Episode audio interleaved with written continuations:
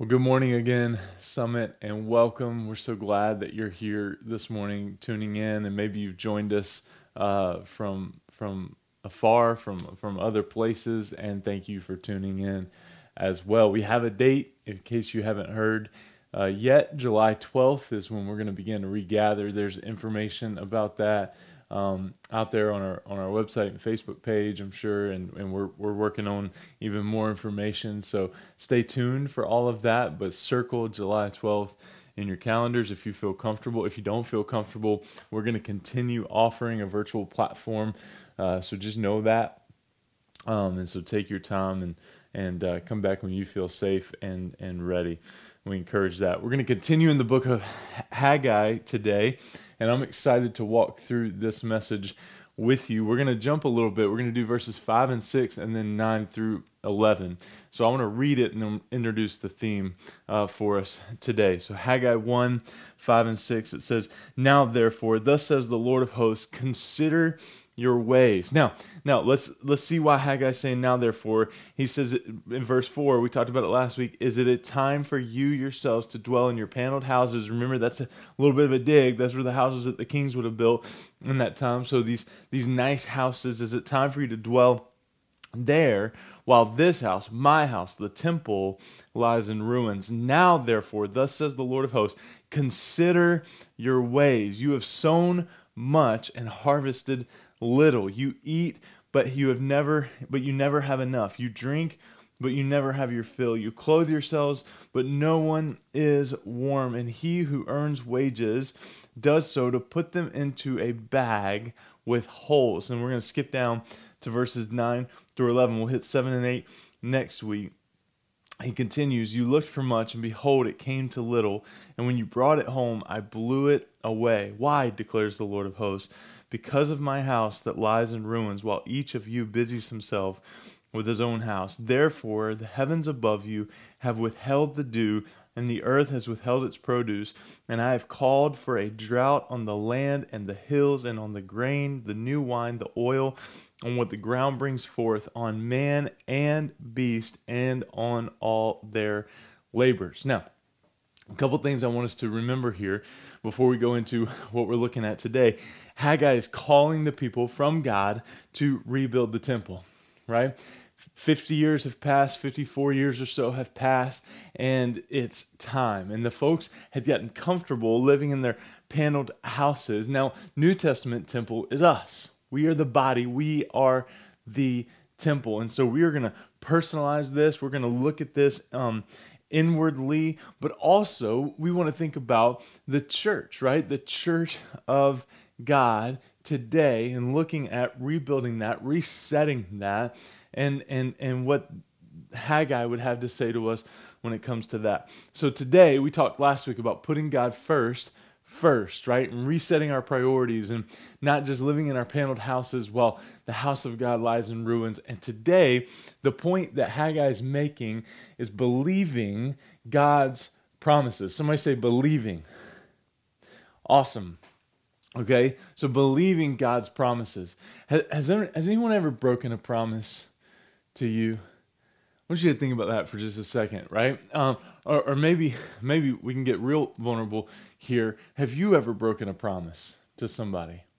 I was thinking about this this past week, um, um, and and the girls uh, wanted me to go swimming one day, and and I, it was it was in the morning, and I had I had a busy day, and I said, you know what? By the end of the day, I'm gonna want to jump in the pool. And so yeah, I'll I'll go swimming with you. And um, and I might have even said, you know, I promise I'll jump in the pool with you or something like that.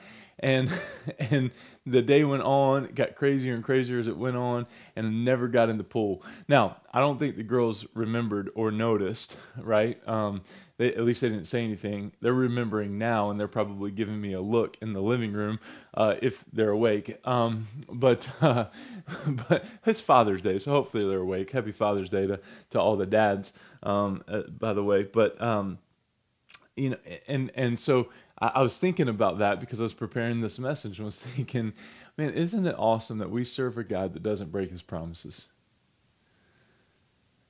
Isn't it? Oh, I mean, I, I don't know about you, but I've broken promises people have broken promises to me. Again, well intentioned, not meaning to, just like, I mean, I didn't mean to. I wanted to get in the pool. I just ran out of time and daylight. By the time I was interested in getting in the pool, it was a little cooler and chilly outside, and it wouldn't have been in anyone's best favor- interest for me to jump into the pool. But well intentioned, right? Good hearted promises that folks make to us and that we make to others, or that we make to our kids, or that we make to our spouses, or that we make to our bosses, or, or, or employees, or, or whatever the case may be. And it doesn't happen, it doesn't come to pass.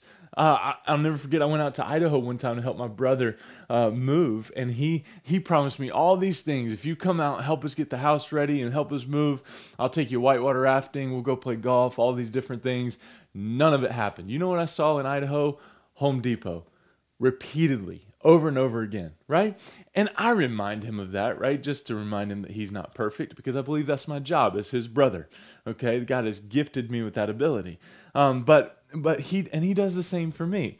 Um, but but I was thinking as I was preparing this and thinking about not getting in the pool and thinking about other examples and thinking about isn't it awesome that we serve a God who we can trust his promises.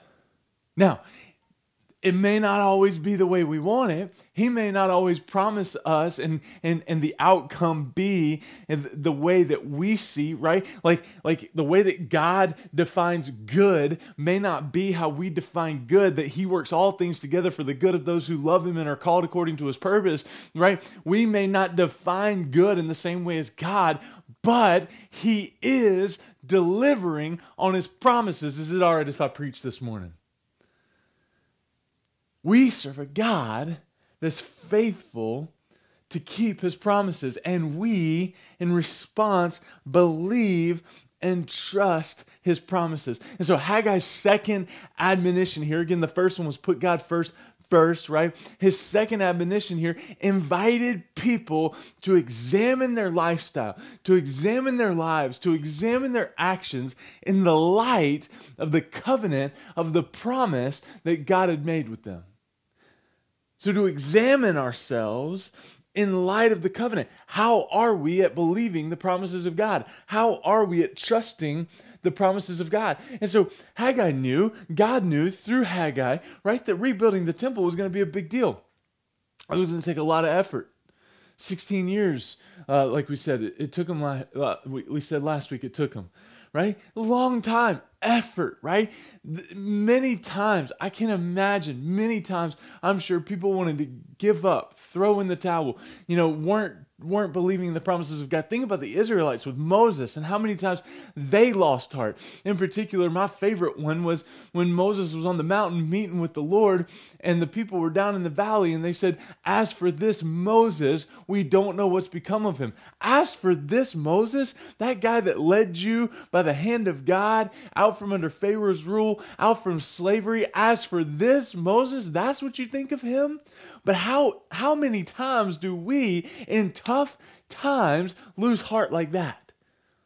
And people that we know, and people that we love, and people that we trust, and things that have been made to us, we discount because of the pressure of the time, because of the pressure of the season, because of the temperature of the moment. And this invites us to examine, invites the readers here and us today to examine our lifestyle in light of the covenant God made. So I want to I want to point out a couple words here that jump out to me in these in these verses. Verse 5, now therefore thus says the Lord of hosts, consider your ways. Consider if you're taking notes, write that down. Consider this word translated consider it uh, means literally to give careful thought to. Now, but pause. We talked last week about time, right? And and and and how some uh, you know some, sometimes today it feels like the the the biggest thing that we can give, the most valuable thing that we can give to something is time. Can I can I just pause here and say to give careful thought to takes time to examine ourselves in, in, in the way that, that God is calling us to examine ourselves here in light of the covenant that He's made with His people, with His church, right, takes time. This isn't something that you just give a quick thought to and continue going, right? But this is something God wants you to ponder. This is something God wants you to process. Consider your ways in light of my covenant. Consider your ways in light of my promise. It was time for the people here to do some serious self examination before God. Am I living in a paneled house while the house of God lies in ruins? Right? And God's calling them to consider their ways, to consider their actions. Are they that person? Right? Not not do they know that person, right? Because we're great at the L-shaped amen and say, "Oh yeah, man, I hope this person's listening because they really need this message, right? They are living in their paneled houses while the house of God lies in ruins. They need to wake up, right? How many times, right, have we done something like that? That's not what God's talking about here. He's saying self examination. Take time. It was time for them to do some serious self examination before God. Here's why because God's covenant clearly stated, clearly stated, clearly stated, in light of rebuilding the temple, in light of the call here, that He would bless them for their obedience. That He would bless them for the obedience. If you want to look at the whole theme of the Old Testament. I think I've, I think I've said this before um, here, not while we're virtual though. the whole theme of the Old Testament is that there's blessings for obedience, cursings for disobedience. It's the whole thing. It's what we see all throughout Judges, all, all throughout the whole Old Testament. Blessings for obedience, cursings for disobedience. Why is that the theme? It's God's covenant he clearly stated that he would bless them for their obedience. He clearly stated that. And so he's calling them to self examination around where they stand with the covenant of God that he had made with them, that he would bless them for their obedience. But indeed, we read that their strength was in vain. Their strength was spent in vain. Their best time, their best efforts, their best resources were spent in vain. They sowed much, they reaped little. When they ate and drank, they weren't filled or satisfied. We're going to come back to that in just a few minutes. Their clothing didn't keep them warm. Their income didn't cover their expenses. I love the way that Haggai puts it there. He, he who earns wages does so to put them in a bag with holes. It disappears, right? That we, you know, you you you get paid uh, at the pay period, and then all of a sudden it just it just disappears. Bag with holes. I love the way that Haggai put that. But look at verse nine. You looked for much, and behold, it came to little, and when you brought it home, I blew it away. Why? declares the Lord of hosts. Because of my house that lies in ruins. Here we see it again because of my house that lies in ruins, while each of you busies himself with his own house. Therefore, the heavens above you withheld the dew, and the earth has withheld, has withheld its produce. Obedience, right? Obedience. See, the Jews returned to the land in obedience to the Lord. And they thought that he would give them special uh, blessings because of their sacrifices, but, but they were disappointed. Why? Why? Because the house of God still lied in ruins. And their sacrifices were in vain. They were, they were just doing it in the checklist, right? They were just doing, they just had the checklist mentality. I'm just doing this, right? And the, and the heart, the heart wasn't changed and they were disappointed. Once more, Haggai revealed the source of their trouble that the people were busy building their own houses and had no time for the house of the Lord. Had the nation believed what God promised in his covenant, they would have been they would have been blessed and they would have obeyed him. They would have obeyed him and been blessed. But here's what we have to warn against. Here's what we have to warn against what Haggai's calling here, right?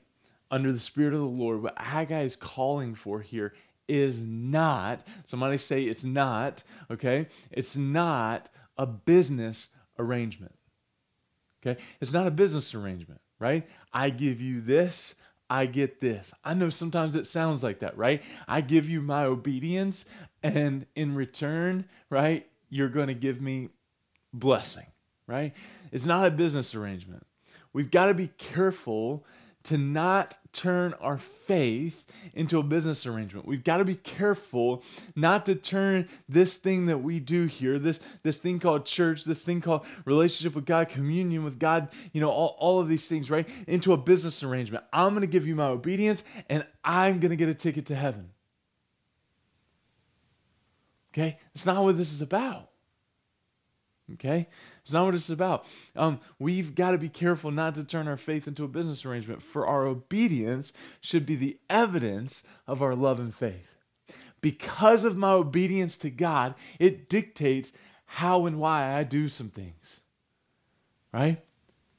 Spending my time, going to certain places, you know, the way I spend my money, the way the way I care for my wife and kids, the way that the, uh, the the way that I carry myself in the community, the you know all, all these all these different things, right? Our obedience should be the evidence of our love and faith, of our love and faith. Somebody wise once said, "If you give because it pays, it won't pay." I love that.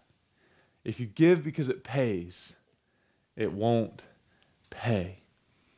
Our obedience is not in response to a checklist, is not in response to a business arrangement. It's in response to our heart and love and passion for God.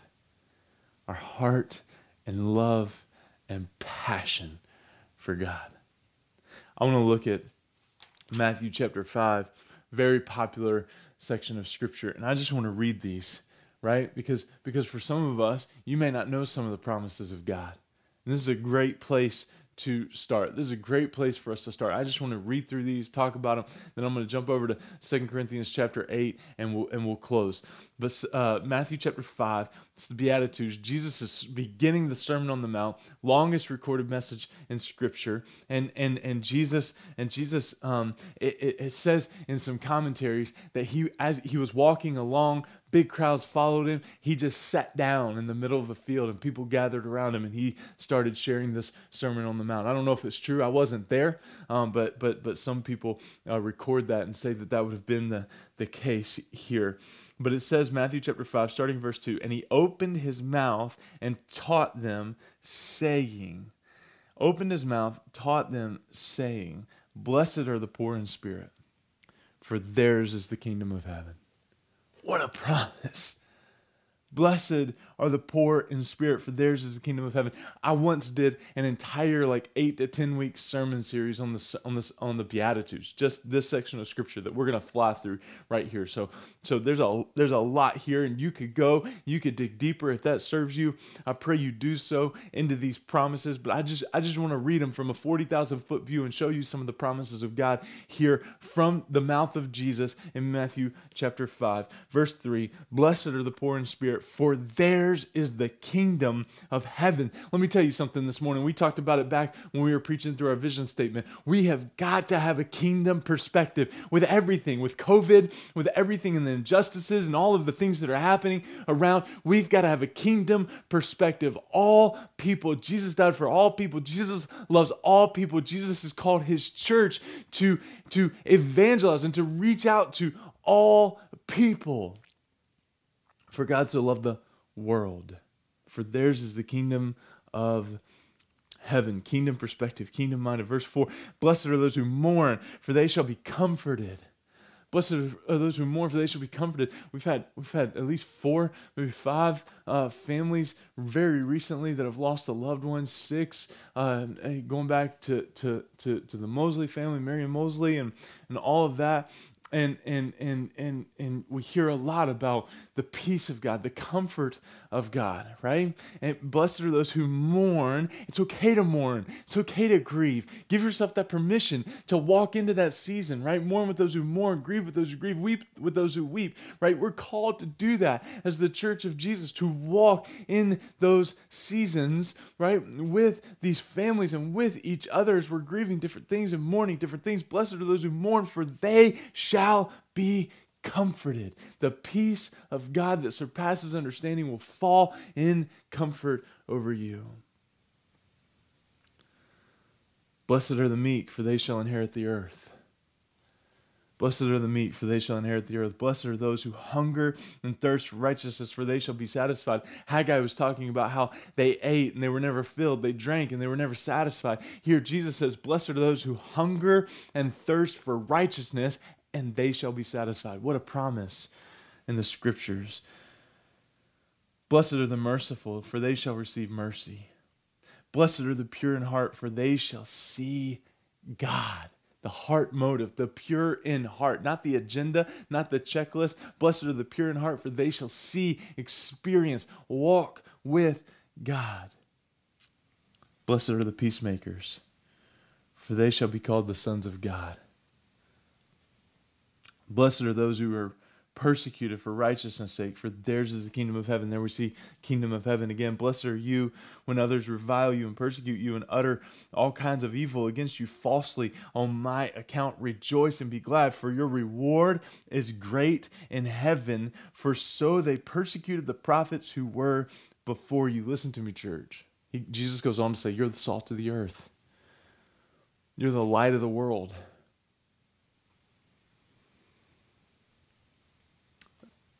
Many I, I think I think many of us struggle with the promises of God.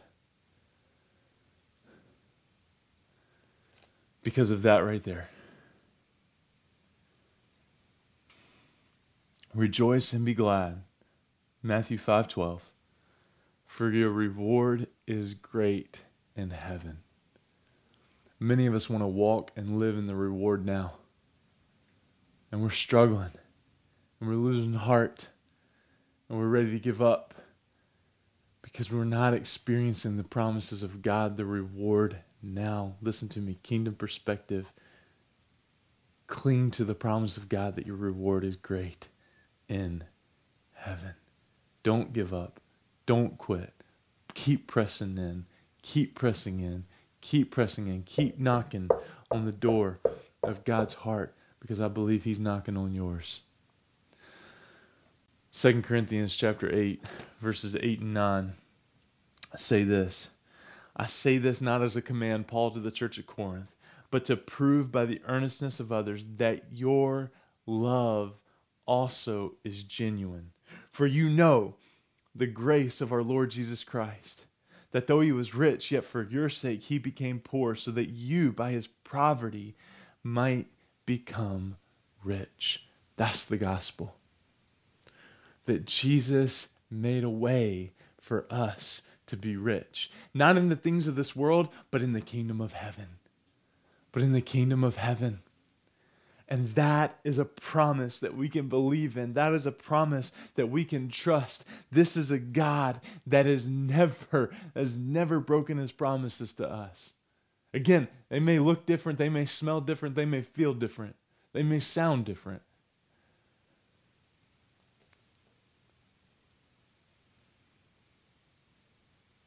But it's not broken. I say this not as a command, not a business arrangement, but to prove by the earnestness of others that your love also is genuine. Here's my question for you this morning, church. Where do you need to claim the promises of God over your life right now? Hungering and thirsting for righteousness, for they shall be satisfied. Maybe you're not satisfied. Maybe you're not comforted. Maybe go back to that Matthew 5 and, and, and read those, those promises again. Find, find other promises in the scriptures, right? Where do you need to claim the promises of God in your life? To believe them, to trust them, because we serve a God that never fails. And so, my prayer for you today, my prayer for me today, my prayer for us today is that as we go, we'd walk in the promises of God, that we'd trust, that we'd believe, and that we'd put our faith in His promises.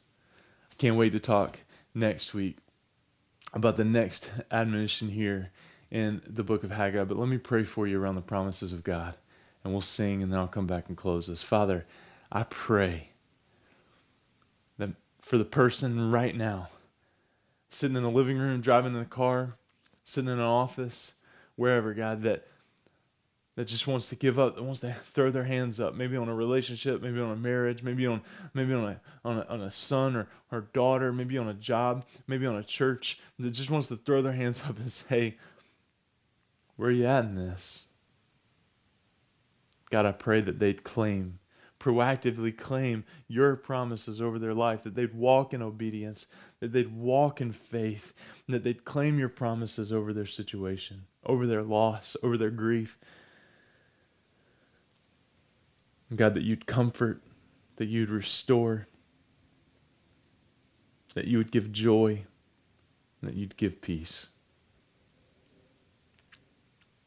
God, I pray that we would walk in your promises today. In Jesus' name.